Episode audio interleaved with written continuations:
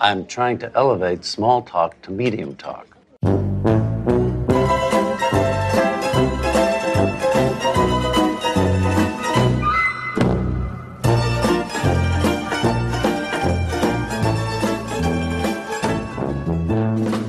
I'm Alexander Chester, and sometimes I like to pretend that I'm deaf. And I try to imagine what it would be like to not hear the birds. And it's not so bad. And I'm Avsanensky, and perhaps if I had been informed, I may have been able to attend my mother's funeral. Welcome back to Pretty, Pretty, Pretty Good, a Curb Your Enthusiasm podcast. We are here today to discuss the special section, Season three, Episode six, which originally aired on October twentieth, two thousand two. The special section, uh, tonight's episode, will feature the, the death of a Jew, the first uh, death of a Jew, I think, uh, to happen in Curb. And um, there we also discuss uh, eating a lot of hard-boiled eggs. So I think it really is appropriate that we are recording this on uh, Tisha B'Av, the ninth of Av, which is Av, of course, is your name, but is also the name of a Jewish month. And today, the ninth of Av, is the uh, sort of the annual day of mourning on the Jewish calendar. It's the saddest day of the year. And, uh, you know, before the day begins, before our fast begins, we usually eat a hard-boiled egg. And then we talk about all the Jews that have died. So this episode is really perfect, I think, for today. Um, it's a perfect episode, um, other than all the problems with it we're going to talk about shortly. Um, yeah. And this is not referring to the section of a restaurant where they seat all the ugly people, right? Yeah, that'll come. There, there are. When I saw the title, I was like, wait, what? Is, did they do yeah. this twice? Ah, uh, okay. Oh, yeah, so let's jump right into it.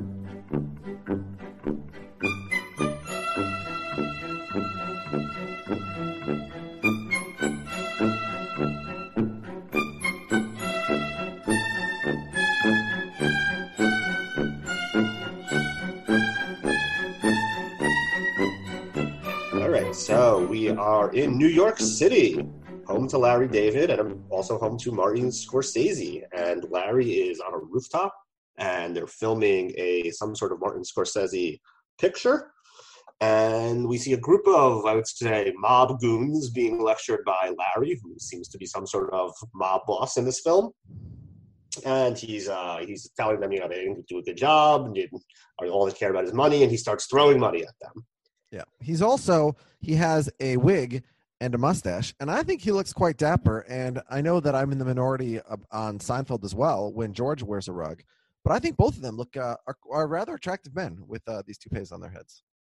Yeah, Larry looks all right. If you saw if you saw him on the street like that, you wouldn't... Uh, you wouldn't oh, right, I think he's like a, yeah, he looks okay. Quite a good-looking, uh, you know, middle-aged man. Yeah. So, um, Marty, Cheryl, by the way, uh, makes absolutely no comment about it. Yeah, no one makes any comment. Yeah, so Marty calls cut. Um, he gives Larry some feedback. Um, he mentions how like he couldn't really see what Larry was doing because he didn't have a good angle. The sound cut off, maybe. Very. This was a little confusing. I didn't really understand what was going on here. Um, but basically, his main uh, his main feedback for Larry is he wants him to get to the threat of violence quicker in the scene. Larry says, "Well, you know, if we really want to." Uh, imply violence, why don't I take out Gino's balls in a plastic bag? um, Scorsese thinks this is a bit much. He just really wants the threat of violence, not actual violence just yet. He thinks balls won't read, but uh, balls will read. Yeah, it could work. Yeah. Um, Larry's very flustered. He says, what's the matter with you? Do you even know what you're doing, Marty Scorsese? Marty says, you know, we just need two more takes. Larry says, you know, you really, you shoot too many shots. On Seinfeld, we did two takes and we were done. Um, so anyway, Larry goes over to Cheryl, who apparently is there on the on the set of this movie, and she's really excited that Larry got to talk to Marty Scorsese, which she shouldn't be that surprised that like the director will be on set of the movie and like talking to the actors who are. It's clearly not the first time that they've had a conversation. And yeah, if Cheryl's been hanging out on the set, maybe this is her first day that Larry let her come to set. Yeah, who knows? Um, but like, it's, it doesn't. I mean, I mean, I guess it's possible. It doesn't seem like Larry is in just like some like nothing part. I guess maybe he is. Who the hell knows? Yeah, I guess he's not like the main role. Yeah, but Cheryl, Cheryl is definitely fangirling out over Martin. Yeah, um, Larry's concerned because like he feels like Marty doesn't like how he's doing. Um, but whatever. And he asks, "Oh, by the way, has my father called?" Cheryl says no, and Larry thinks that's a little weird because I called him a few times, and I know my mother was sick, and why would he not call me back? Yeah, it really is incredible, by the way, how little Larry's parents have to do with his life. Like, this is a guy in his fifties whose parents are, you know, presumably in their eighties or whatever, And he's never mentioned them before. He's never spoken to them, spoken about them, seen them in three and a half seasons. And I would imagine that, you know, unless someone's on bad terms with their parents, which we have no reason to think Larry is, how often do you think someone of that age whose parents are that age, like think of your parents and their parents, for example, would they ever go like, you know, this long without ever mentioning or talking to or seeing their parents? It just seems very odd to me. Yeah, well, we, we do mention Larry's mom a couple times this season. Like, it's mentioned. That very passing, but just sort yeah, of to set passing. This episode up, basically. Yeah, which, yeah. as we mentioned last week, is like a very weird thing for yeah. Curb to do. And Larry's dad, by the way, will become a slightly more prominent character now. I guess they were just looking to cast somebody, and then they find uh, Shelley Berman, obviously. Yeah. Okay, so we uh, we cut to a plane landing in L A, and they are taking a cab back home, and Larry's getting very nervous and flustered. He feels like the driver is taking weird routes. He's making wrong turns, and he's really anxious to, I guess, get in touch with his father. So he suggests, why don't I have the cab drop me off there, and you can go home. I just want to check in on my parents and see what's going on. So he goes up to see his dad, says hi, they catch up a little bit, and all of a sudden, you know, Larry's like, okay, so, you know, what's going on? I, you know, I called you a bunch of times. Um, you didn't call me back. What's going on? How's mom? Um, Dad says, well, I was very busy. Um, he keeps dodging any questions about his mother. Um, Larry keeps asking. So finally his father, he starts stammering a little bit. He's like, well, you know, we actually, we had to take her to the hospital. Larry, so all of a sudden, he's like, well, what do you, what do you mean? What's going on? Is she okay? What is, is she still in the hospital? And she's like, no, she's not in the hospital anymore. Don't have to worry about that anymore. He says, why didn't you tell me? Like, well, I don't understand. She says, well, we didn't really want to bother you with the fact that she was in the hospital because you were in New York. And, you know, this kind of goes on for another thirty seconds or a minute until finally it comes out that, oh, she's dead. Um, but like her her last words was, don't bother Larry. Yeah. He's in New York. I don't want to ruin his trip. Yeah, and it's just, this whole scene is absolutely incredible. Uh, yes, it's very Sh- funny. Shelley Berman will actually win an Emmy for playing uh, uh, Nat David on Curb Your oh, really? Enthusiasm. And uh, not for this episode. I think it's a later season, but it's well-deserved. Yeah. Um, Larry, understandably, is very flabbergasted by what's going on here. Um, he's like, well, when does this happen? He says, his dad started doing math in his head. He's like, well, the funeral was Monday. And Larry's like, but what's the funeral? What are you talking about? He's livid that he wasn't at the funeral. But dad was like, well, I don't know what you wanted from me. Like, she told me not to bother you. Yeah. She didn't want to ruin your trip. Um, all the weird part is that it was such a huge funeral. Everyone was there. And yet nobody, none of the people there either. Call, like, as soon as Larry finds out, all of a sudden he starts getting tons of phone calls about it. Yeah, but he didn't well, get any phone calls the whole previous week. But he didn't check his messages in his house. We know he checks his messages in yeah, his yeah, house. Yeah. We know he knows how to do that. Yeah, no, th- oh, yeah. nothing about this makes any sense at yeah. all. Um, although I would argue it might be the part of the episode that makes the most sense. Yeah, there, there's parts that are make less sense, correct.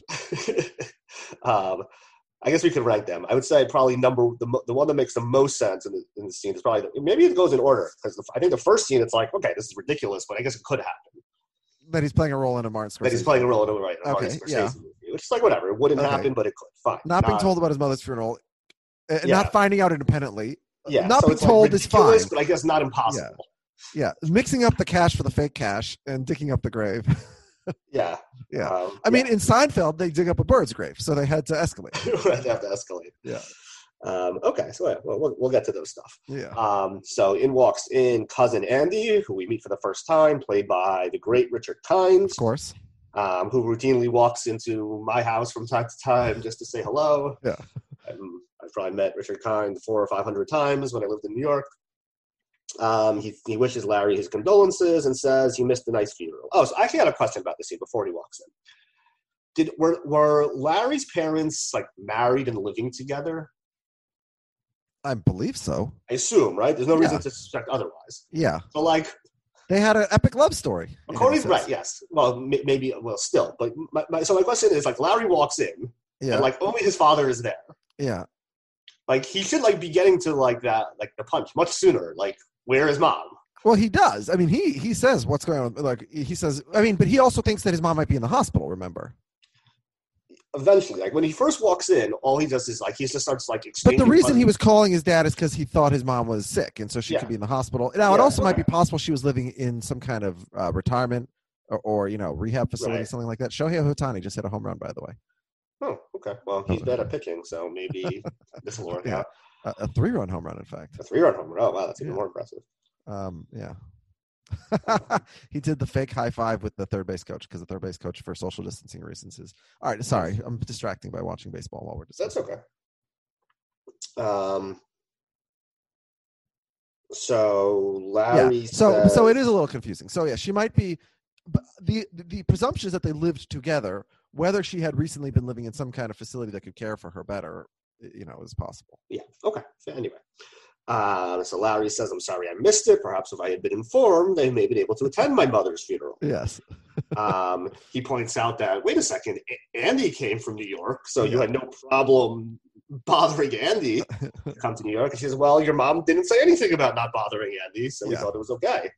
Um, Andy then decides to flip the conversation. Yeah. Now he's angry at Larry, that Larry didn't call him when he was in New York. Yeah. Um, Larry says, well, I was too busy to go see you. Larry says, no, you need to come see me. Just a call would be nice. Yeah. Larry's like, well, what are you talking about? Like, what's the difference if I call you when I'm in New York or I call you when I'm in L A? Yeah, this uh, antiquated concept like, our kids will never understand. Yeah. Larry but in our like parents' is, generation and above, it was mandatory. Yeah. Andy thinks this is like an obvious thing to do. Like, yeah. if you went to Florida, of course you would call and yes. so-and-so. Even if you have no intent to, to see them. Yeah. Even if you don't intend yeah. to see them.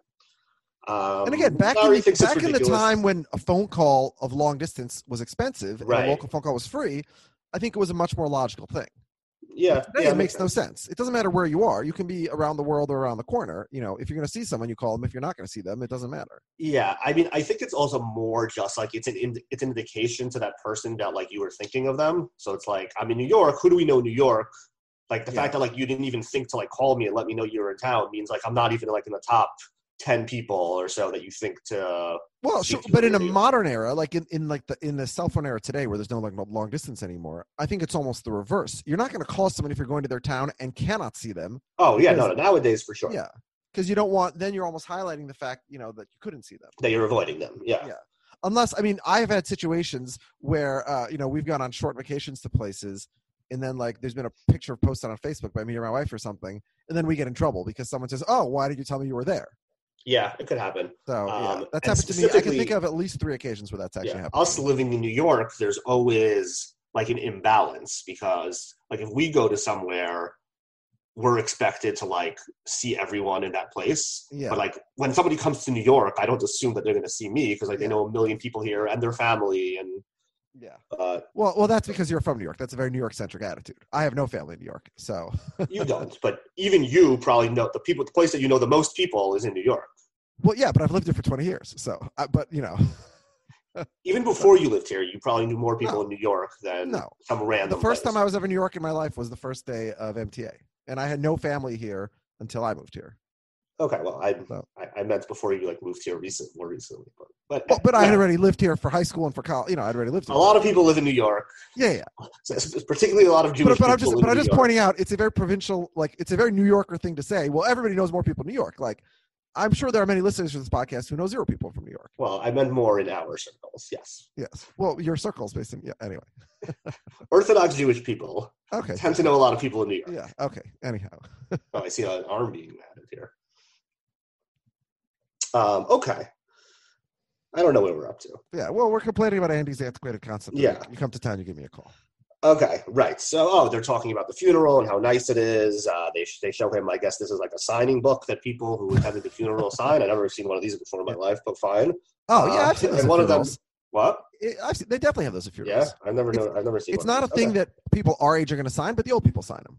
Got it. And it's actually um, it's important. I know like my I, I know my in-laws. I remember my, my mother-in-law going through it to see who had signed it when her father died. Got it. So I think it matters um, to people of that generation. And one of the one of the one of the responses that he reads is someone saying, "Oh, this is very nice, but where the hell is Larry?" Yeah. So uh, valid question. We're back at home. Cheryl's telling all Larry. Right, you skipped over. They mentioned all the wonderful shiva food they had, including a lot of hard. Oh yeah, yeah, yes. yeah. um, Cheryl's telling Larry oh, yeah. about a few people who called, which condolences. Yeah. Um, she then she turns more. Well, hold on. I, I wrote down the names of everyone who called because it's the Jewishest list ever. Yes. Uh, first, um, the Sussmans call. Then Michael Adler called, which is literally the name of a kid who was in our class in high school. Yeah, I actually know two people named Michael Adler. Yeah, uh, one, then, one, one from my uh, elementary school and one from my high school. Then a different one, yeah. Uh, then the suit company calls for Julie Bloom's bat mitzvah. Right. Then the Mandels call. Of course, we also had a Mandel in our class in high school. Yes. So all the Jews are coming out of the woodwork to call. But again, none of these people called before. For the whole previous week of his, right. like no one ever called, or I guess Larry just never checked. Well, maybe Larry's mom called them all and told them not to matter. Yeah, exactly. Larry spread the rumor uh, far and wide. Yes, um, whatever you do, except yeah. For the so Cheryl kind of turns into like Larry's uh, secretary for the rest of the scene.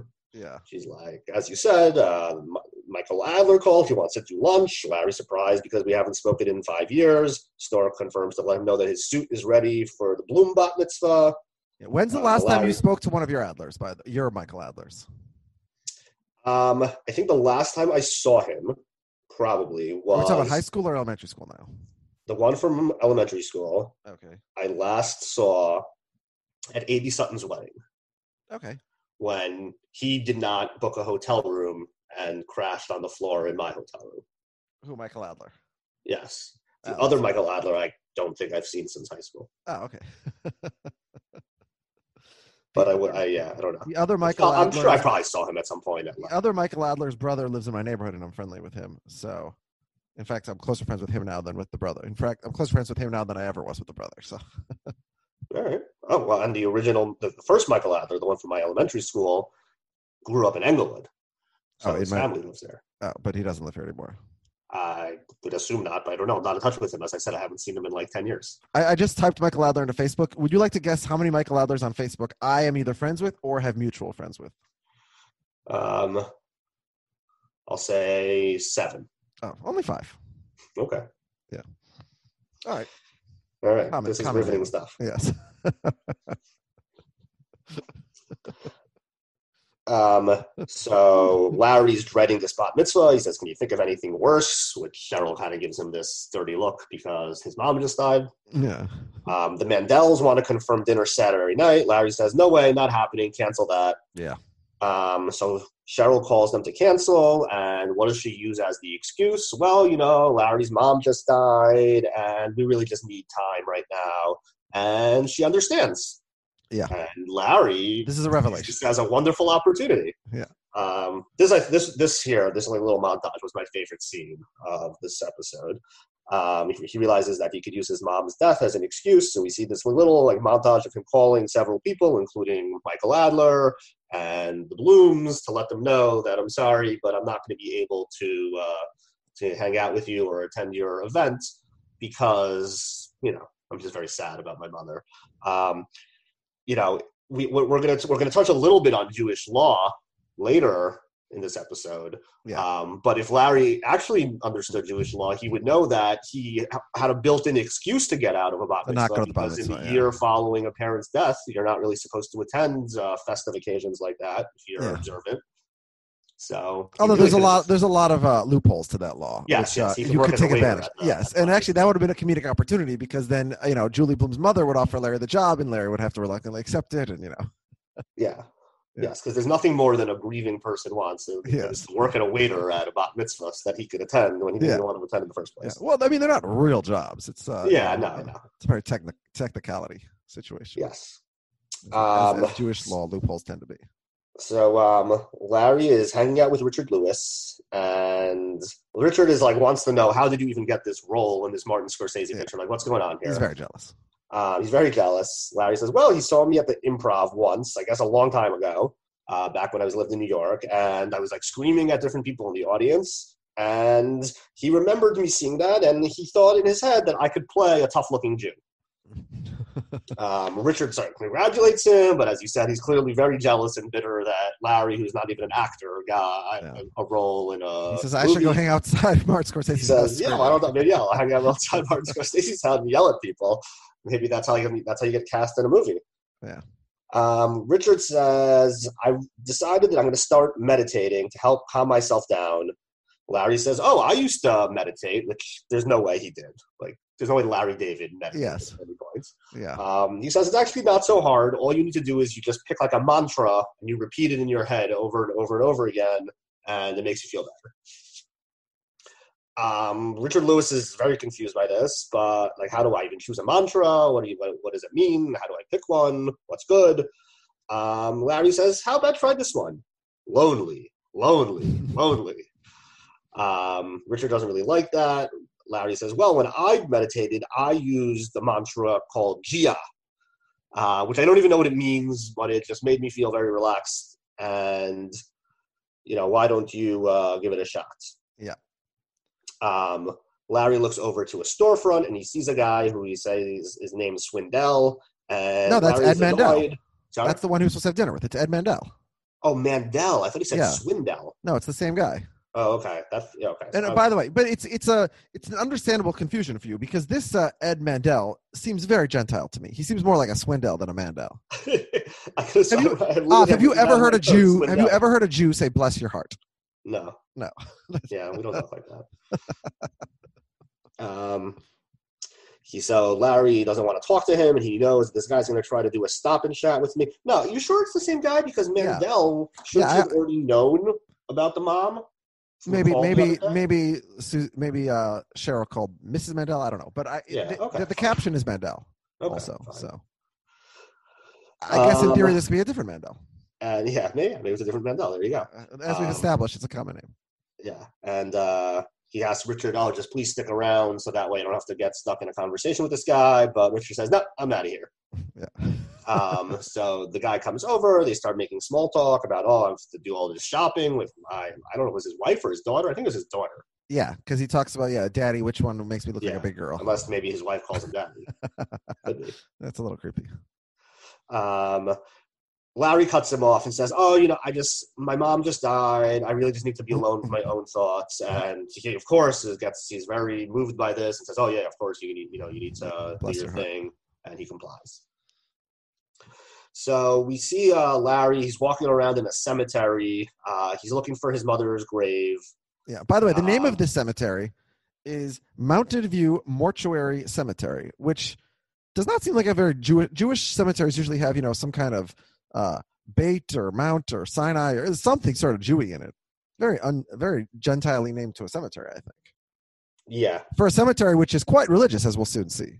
Well. Or, yeah, or the, there's something. The, the funeral director seems, I mean, he's quoting Leviticus. and uh, Yeah, he's quoting Leviticus, but he doesn't yeah. know what he's talking about. Um, he quotes so, Maimonides.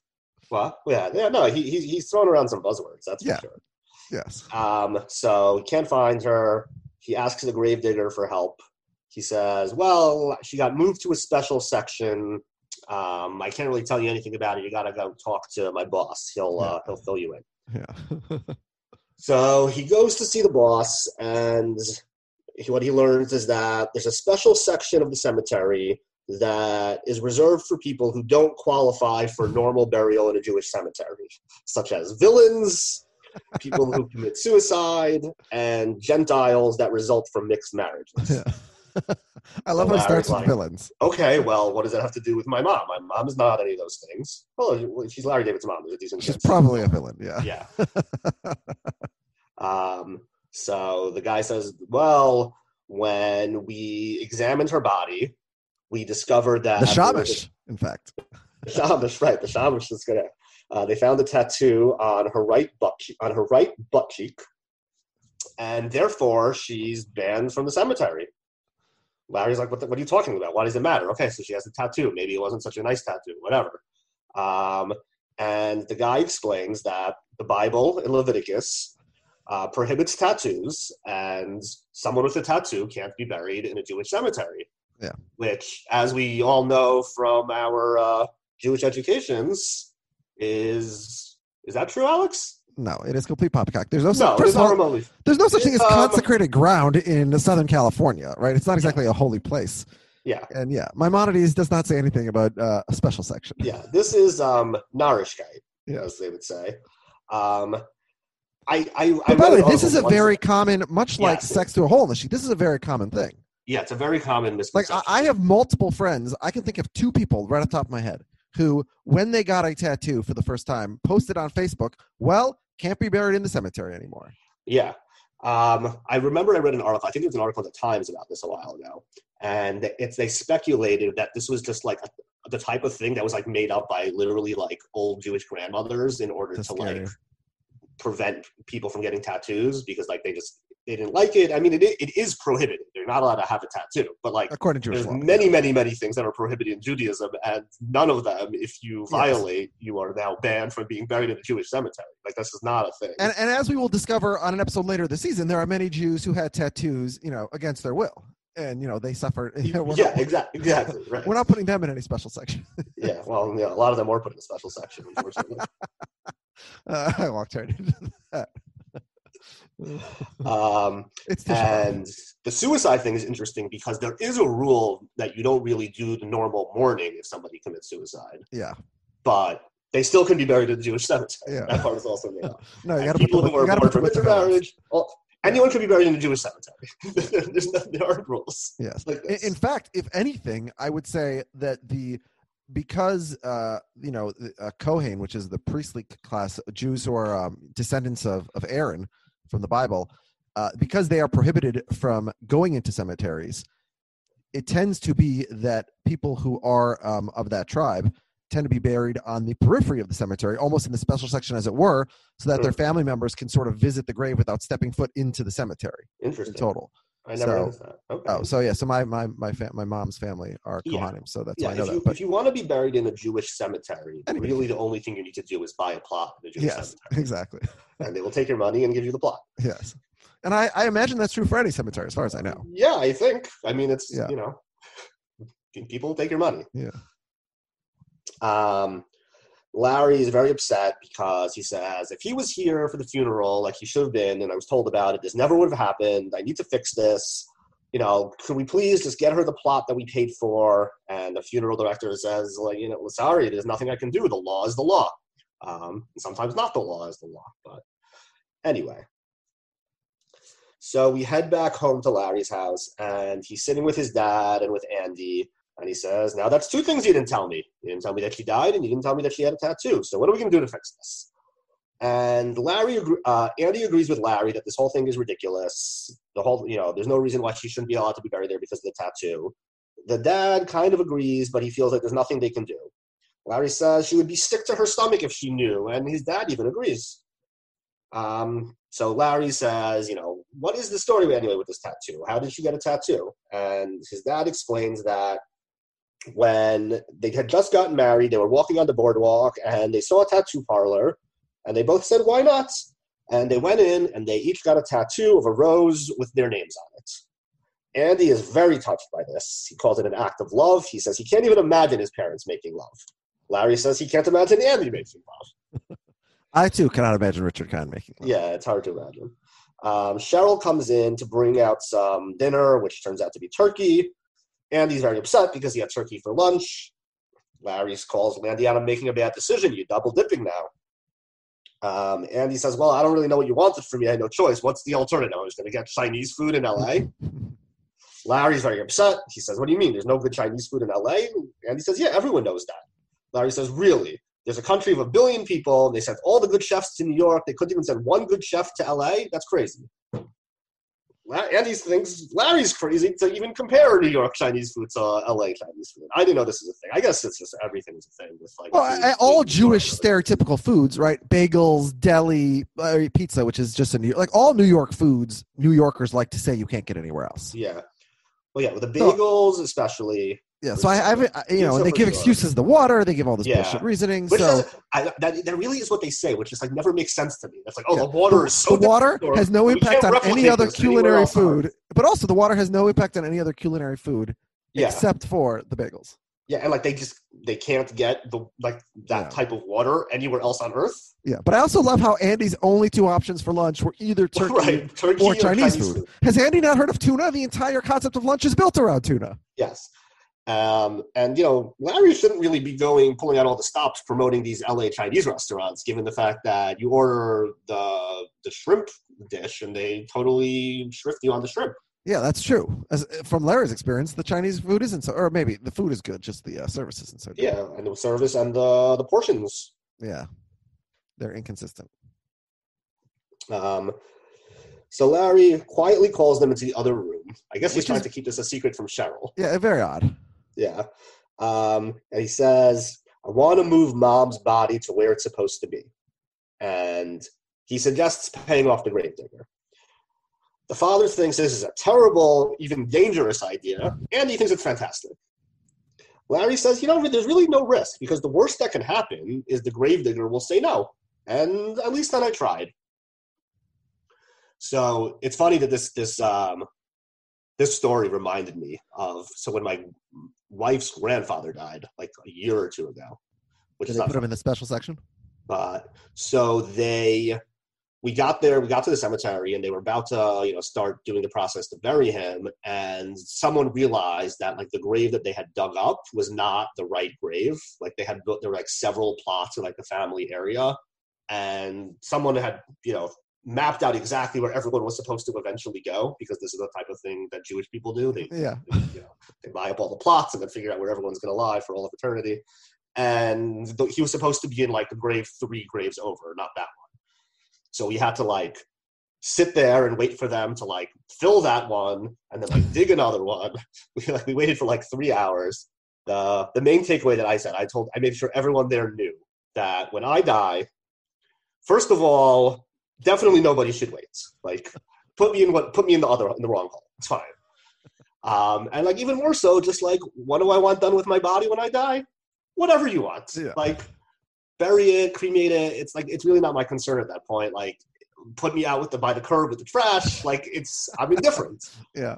Um, certainly nobody should wait in the cemetery three hours to make sure I'm in this hole and not that hole. That's yeah. yeah but. My my uncle, um, who passed away last year, there's like the whole Chester family plots where they bought them all in like the right order that they wanted to be in in like the cemetery in Minneapolis, and the cemetery made a mistake, and they put some Russian guy. in uh, in my uncle's spot.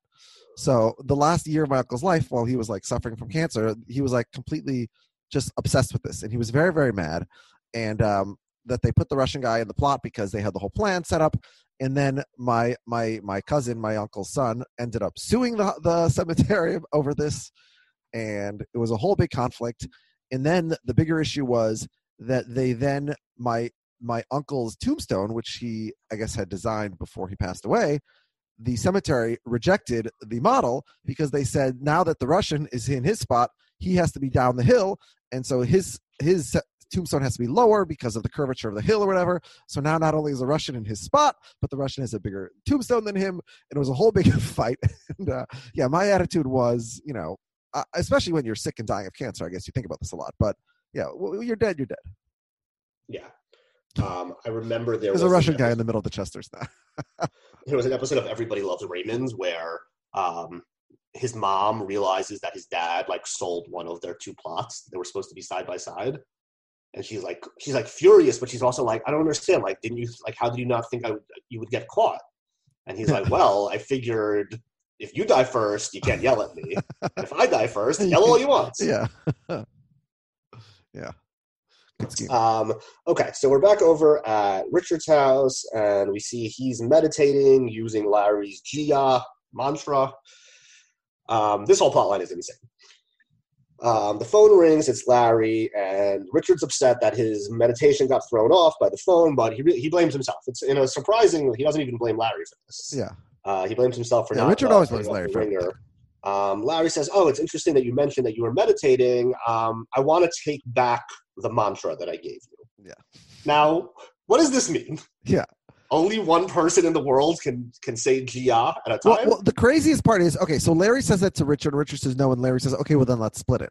Well, if he's okay with the split, then you know how he splits it? By so not telling him. Yeah, Just do by it. doing it. You yeah. say Jaya. Richard says whatever the hell he wants. And yeah, so it really yeah. makes no sense. This doesn't I, this does, like, doesn't even make remotely any sense. Yeah. Um, so Richard's upset because he's actually really it's working for him. He doesn't want to give it back to Larry, which again, Richard could also say, sure, have your mantra back, and then keep hang up and continue Richard doing it. Tells Larry he can't be an East Indian giver. Yeah. Um, Larry wants to split it. Richard thinks that sounds a little gay. Yeah. Um says, but don't worry, you're not homosexual. Larry says, I know I'm not homosexual. I yeah, I know I'm not homosexual. Yeah. Um, he really doesn't want to give it back, so Larry finally plays his strongest card, the dead mother. Yeah. And Richard has no choice but to give in. And I'm surprised it works on Richard because he had been sort of bragging to Richard about how he was using it on others. Yeah. Um, I guess it's just, it's so powerful. It's like the yeah. Kavorka. You just can't resist it, even when you yeah. know it's it's happening. I suppose. Um, so Larry hangs up. He turns to Cheryl. Um, they say goodnight, but Larry's not ready to go to sleep. He uh, he wants to see if Cheryl's interested in a quick uh, lovemaking session. Yeah. She says no. She's too tired. No, so. She says, I've already showered, which yeah. I don't understand. You can't have sex after you've showered? Like, I mean, no wonder this square thinks afternoon sex is kinky. Yeah. Well, maybe she likes to shower after she has sex, which seems reasonable because sex is disgusting. Um, and she doesn't want to shower like twice. She's like, I just showered. Like, I'm not, like, that's it. I'm done. I'm going to sleep. Yeah, I don't know. You don't have to get that dirty. Whatever. Yeah. Anyway. Um, so what does Larry do? The only trick he has left that works for everyone. Um, In every situation. You know, I never even got to say goodbye. I'm so sad. I'm having a really rough time. And this still shouldn't lead to sex. Like, like when in the history of the world has a person said to a woman, I'm having a really rough time. My mom just died. And she's like, I'll have sex with you. Well, in Wedding Crashers, Will Ferrell uh, uh, escalates yeah. it and starts being a funeral crasher. Which yeah. is based on this whole concept that people are really horny when they're in mourning. When they're sad, yeah. So we head back to the cemetery. Um, Larry greets the gravedigger. He uh, reaches into his pocket. He has what looks like an enormous wad of cash. Um, did you did you realize at the time that this money had anything to do with the the movie? Okay, so yes, you're asking me the first time I saw it, and I don't remember because I saw the yeah. episode. I've seen the episode so many times. But see, I had the opposite issue. My issue is it's so obvious. Like, how could... To me, this is the most unrealistic, unrealistic thing of the whole episode. How could Larry mix up the real cash with fake cash? It just doesn't make any sense because he knows he needs cash to bribe the guy.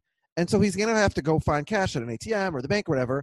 And then he finds this enormous wad of cash, and it is an enormous wad, in his pocket.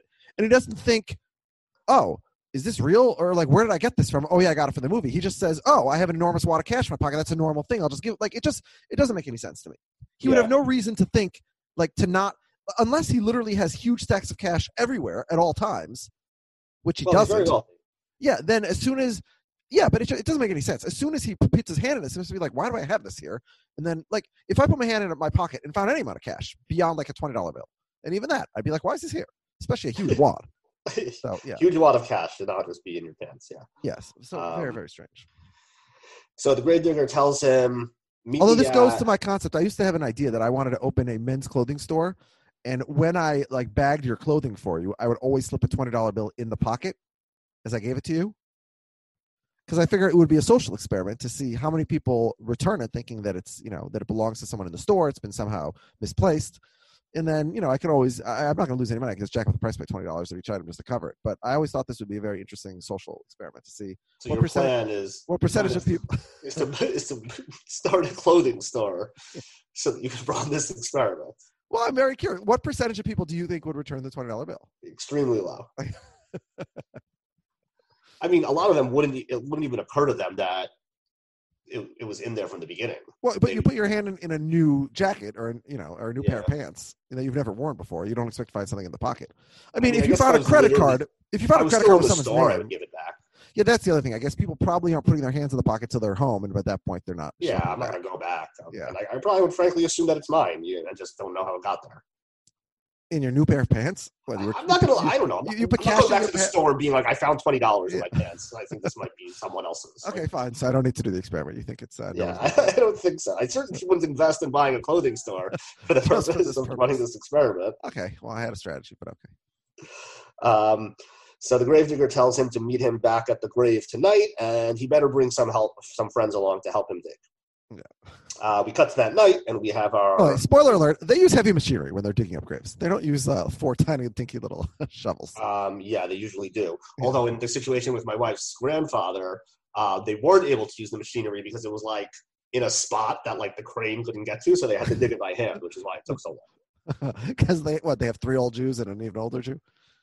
They was no, it was workers, but they were using shovels instead yeah. of. But no, but yeah, but I just I, I love the fact that Larry shows up with uh, his eighty-year-old dad yes. and two overweight middle-aged Jews. yeah, this is uh, this is no uh, like Ocean's Eleven uh, yeah. kept the gang together scene here. But like, could Larry not have hired a couple of day laborers or night laborers, I guess, as it were? Yeah, also, like, he should have, like, said to the gravedigger, like, okay, fine, I gave you X dollars. Tell me the amount of dollars I need to give you for you to just handle this. Yeah. Yeah, obviously the money is no issue to Larry. Yeah, right. Just, like, give him, say, I'll give you ten thousand dollars. What do you yeah. care? Like, I'll do it. I'll make it one hundred thousand dollars, whatever. Yeah. You'll have one hundred billion dollars. Um, so they get a little lost. Eventually they find the place. The gravedigger gives them the shovels and basically wishes them luck and walks off, says, well, I only have four shovels, so I can't be of help. Um, we see a little montage of them. They, they're working on it. They're arguing with each other. All, all the while, the upbeat Curb music plays in a very uh, disjointed, disorienting fashion. um, so we're back home, and Larry is meditating using the Gia mantra, which he segues into the dreidel song. Gia, Gia, Gia, I made it out of clay, and when it's dry and ready, oh, Gia, I shall play. Um, so we hear a knock on the door. It's Richard Lewis. He's angry because he just learned that the Gia mantra means fuck me. And he's been chanting fuck me all over over again and again and again. Um, he tells Larry, you can take that mantra and shove it up his ass and fuck you. Which is, I don't know why he's mad at Larry. Larry told him from the outset he has no idea what it means. Yeah, and as we said, Richard always blames Larry for things that aren't Larry's fault. Yeah. So it's uh, the next morning, and Larry and Cheryl are eating breakfast outside. Larry notes how it's such a beautiful day. He comments on the beautiful sound of the birds, and then he says, sometimes I like to pretend that I'm deaf and that I can't hear the birds, and it's actually not so bad. Um, all of a sudden, there's a knock on the door, and it's the cops. And they're here looking for Larry David, and the, who's with them? The gravedigger. And how do they find his? They are accusing Larry of this. They say that he has been passing counterfeit bills all around town. Larry starts, real, all of a sudden realizes what must have happened. He tries explaining to them that it must be the fake bills for the movie, but they don't care and they take him away. And he starts saying Gia, Gia over and over again, almost Serenity Now. As, yeah. He also tries. He also tries telling him his mother died, and the cop says, "I'm very sorry for you," but yeah, it has no impact. Yeah. Okay. So let's let's uh, let's unpack this. Yeah. Okay. So, so first of all, it seems absurd, obviously, that someone would be forcibly arrested for passing bad bills. Yeah, with with like no questions. He's like yeah, trying although, to explain. I mean, himself, that's literally what happened like, to George Floyd. Sorry, no, you're arrested. Yeah, that's literally um, what happened to George Floyd. Which... And now the gravedigger. Let's talk about the gravedigger here. So yeah. he goes to the cops and he says, so here's what happened. Yes. Some guy came to me and he bribed me to illegally move a body in a cemetery. Yeah. And he's using counterfeit bills, so go arrest him. Yeah.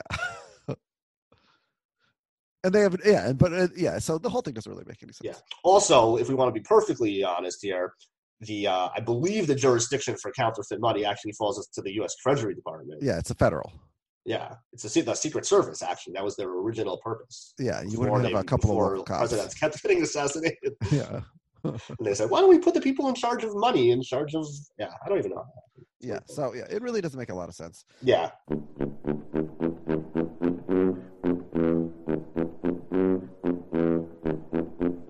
So, um, um, it sounds like you're a little bit down on this episode. Oh, I'm extremely down on this episode. Oh, wow. I think this episode is, is, is pretty bad. Um... Pretty As I said bad. At the top, like basically nothing in this episode makes sense. Like the, I, I think the Scorsese storyline is like the, the most normal one.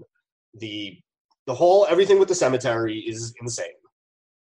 Wow. You know, the scene with his dad, where, where they beat around the bush until he finds out his mom dies, is yes, amazing. That's a very funny scene, but it doesn't make any sense. like that, that would never happen. Okay, but fine. So I what's your, what's your rating for this episode? Because that that scene was funny enough. Yeah. Um, the rest of the episode, I just really didn't think was that funny. Okay. And when it doesn't make sense and it's not that funny, that's uh, that's not a great episode for me. Um, so I am going to give this the same score as my lowest episode of the series so far, um, and that is pretty, pretty good. One and a half pretties. Um, the same score I gave to Ted and Mary back at season one, episode two. Um, I know that this is an episode that people in general are very high on, and I was excited to see it because I, you know, I remembered some of the classic scenes in this episode, but there's really, it's, those classic scenes are really surrounded by a whole lot of garbage in my opinion.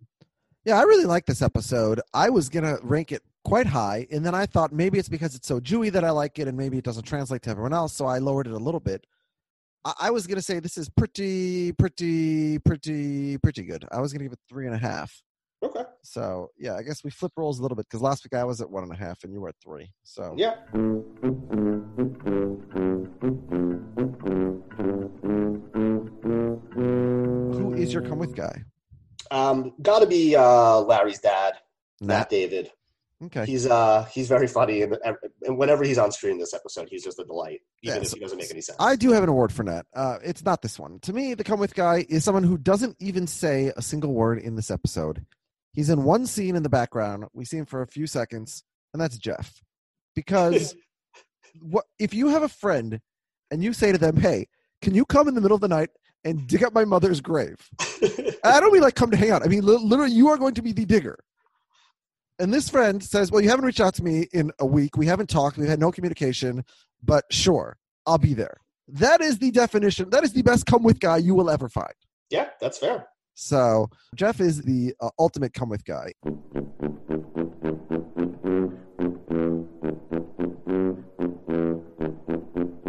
And then if we get to the worst person, Richard Lewis is uh, is pretty bad. Obviously, blaming Larry for things and you know whatever, but. Larry's dad, Nat, has to be the winner here. He didn't tell his son that his mother had died. That's really um, bad. Yeah, that's yeah, that's definitely fair. um, I'm going in a little bit of a different direction. Um, I have the worst person is the gravedigger. Okay. For, you know, we talked about what he did at the very end, but even yeah. what he's doing in general, he's like taking Except bribes to, to dig up help? graves, and then he like basically welches on the deal and just like gives Larry a shovel. Like, come on! Like, well, welches on the deal. I mean, Larry welched. Larry gave him gave him nothing basically. So. Okay, but at the time they assumed it was a fair exchange. Larry did that by accident. He he um, he knew that Larry wanted this guy to take care of it. He like Larry didn't expect that him and his dad are going to have to move the body themselves. Yeah, but really, Larry just sort of should have offered him more money. So I think that's on Larry because this guy obviously has a price. He has a price. Larry just didn't sure. bother asking. Yeah, so um, we have a couple of celebrities in this episode. We have obviously Martin Scorsese.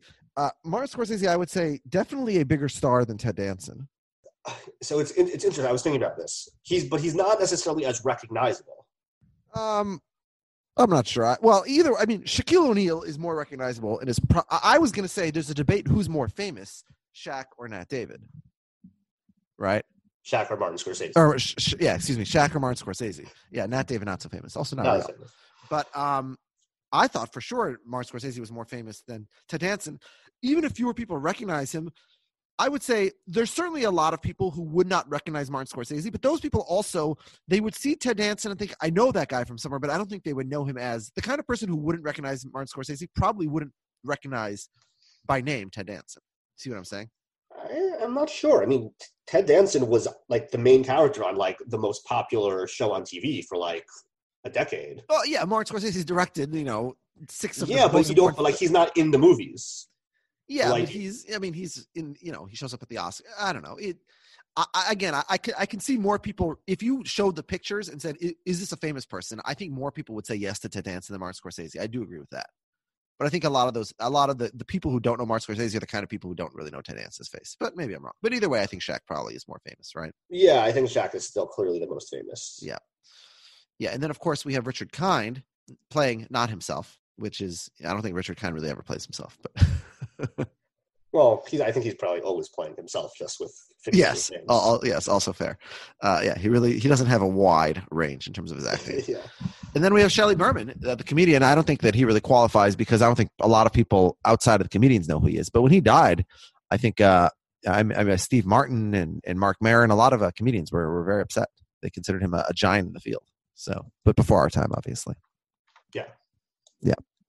Should we go to the postman? Uh, postman! Postman, come here!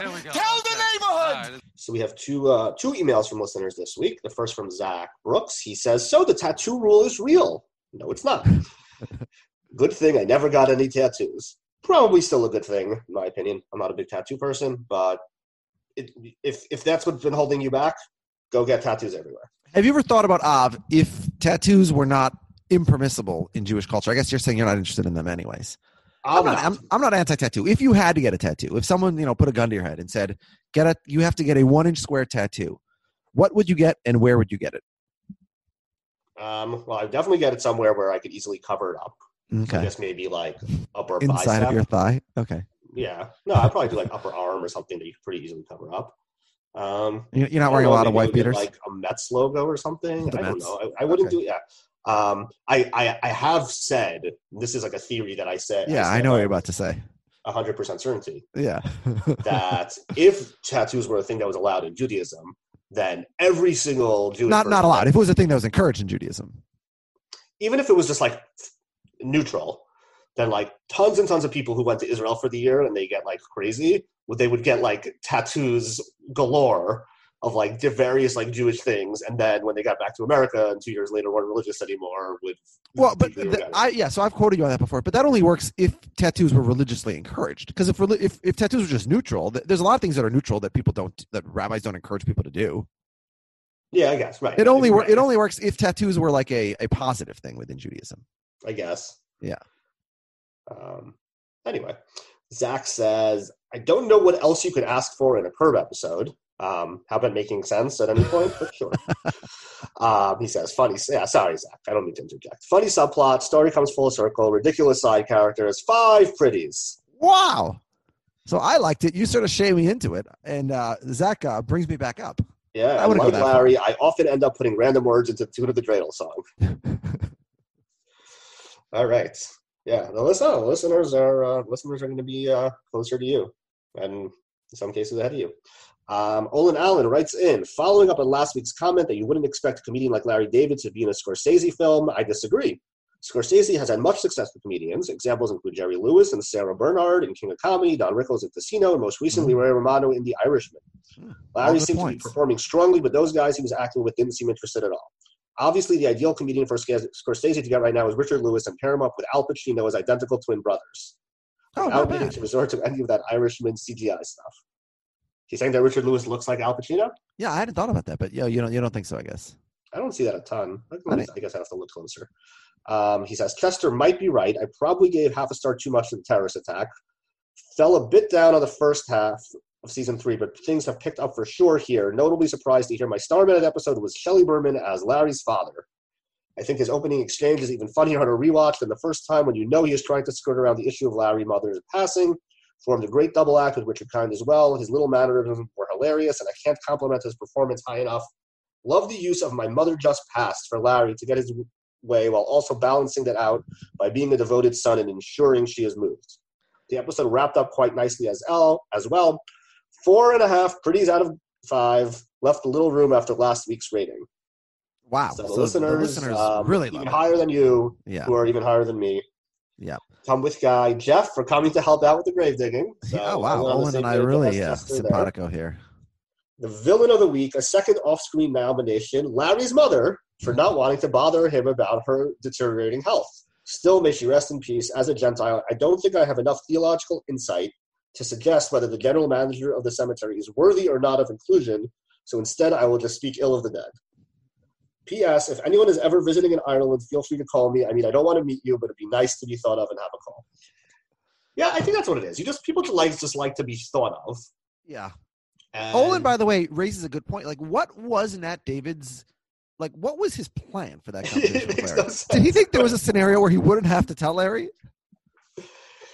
Yeah, like, even let's say what he did make sense to initially. It's like, okay, now you're back in L A and your mother is dead, so I should tell you that. Like, yeah. He can be telling him now. Yeah, very, very strange. Because I feel like he's still trying to like hope that maybe he'll get out of it. Yeah, yeah. Those I'm are not really sure what he's going for there. All right, next week, season three, episode seven, The Corpse Sniffing Dog. Uh, Larry hires a bald chef, and he helps Jeff get rid of a dog uh, to whom Jeff is allergic. Uh, you know, last week we talked about Larry taking a risk, and Av, you told me this week about a time over the weekend when you took a risk. It worked out better for you, I think, than it did for Larry, if I'm not mistaken. Yeah, I was. Uh, I did pretty okay with it. Yeah. So I'm very excited for next week. You know, season three, episode seven is a big thing on Robin Akiva Needs a Podcast, and that podcast is really pretty, pretty, pretty, pretty.